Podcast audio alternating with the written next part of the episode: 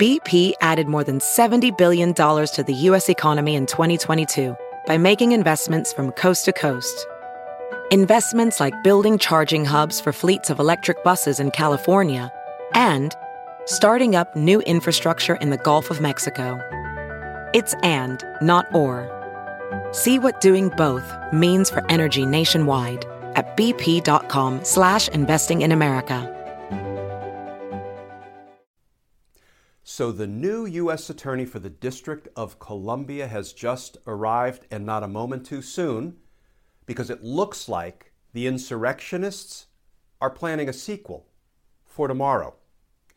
But this time, we'll be ready, because actually protecting the United States Capitol, like justice, matters.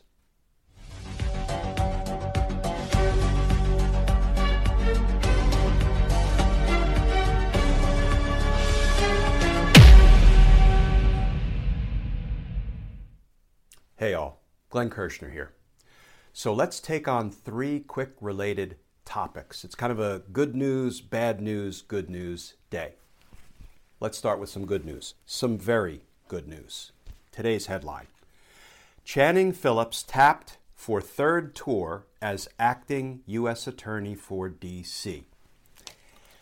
Here's what I want to say about that. I worked with Channing Phillips for decades at the DC U.S. Attorney's Office, and I can tell you he is as fine and as honest and as ethical a public servant as I had the honor to work with during my 30 years as a federal prosecutor. And you know what? I think he's arriving just in time because the outgoing acting U.S. Attorney is this guy, Michael Sherwin, a Bill Barr acolyte. Michael Sherwin who worked his butt off dismissing Mike Flynn's criminal case, doing a favor, though, for Donald Trump's criminal associate, Mike Flynn.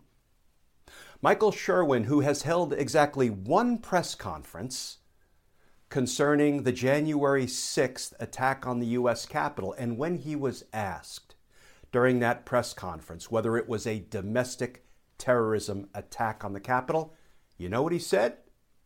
Quote, I reject the tyranny of labels. Close quote. Well, thank you, sport, for your witty banter, you know, for your wordplay, for your punchline, when what the nation needed was leadership. Because what happened at the U.S. Capitol on January 6th was, is, and will forever be recorded in history as domestic terrorism. So I would say Channing Phillips has arrived just in time. Another reason I say that is because of what we learned today. Joint FBI DHS Intel Bulletin warns some domestic violent extremists have discussed plans to take control of the U.S. Capitol and remove Democratic lawmakers on March 4th.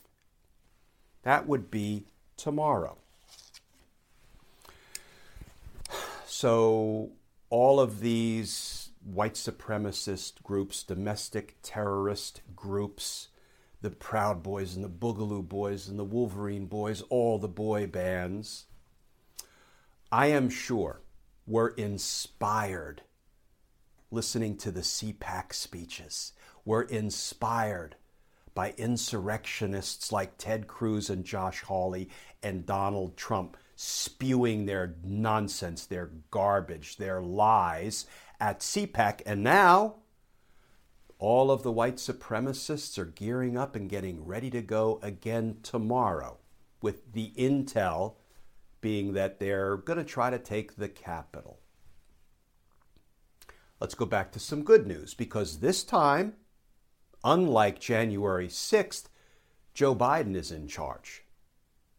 So this time, we'll actually be ready for any attack that the boy groups choose to launch. Let's talk about topic number three because we learned some really troubling things at today's Senate hearing into the attack on the Capitol. Quote DC National Guard chief says Pentagon took three hours to greenlight troops during Capitol assault. One of the military leaders who advised against deploying troops was Lieutenant General Charles Flynn, the brother of ex Trump National Security Advisor and admitted felon, I'm adding that part, Michael Flynn. And why did General Charles Flynn say he was refusing to send the National Guard to protect the people in the U.S. Capitol during the attack? Well, because, quote, it would not be good optics, close quote. So I guess dead Capitol police officers and dead rioters and millions of dollars in damage to the U.S. Capitol and Nancy Pelosi's laptop being stolen were better optics in General Charles Flynn's estimation than would have been sending National Guard troops to actually protect the people in the U.S. Capitol. You know, folks, it looks like the law now needs to visit both Flynn brothers. Because justice matters.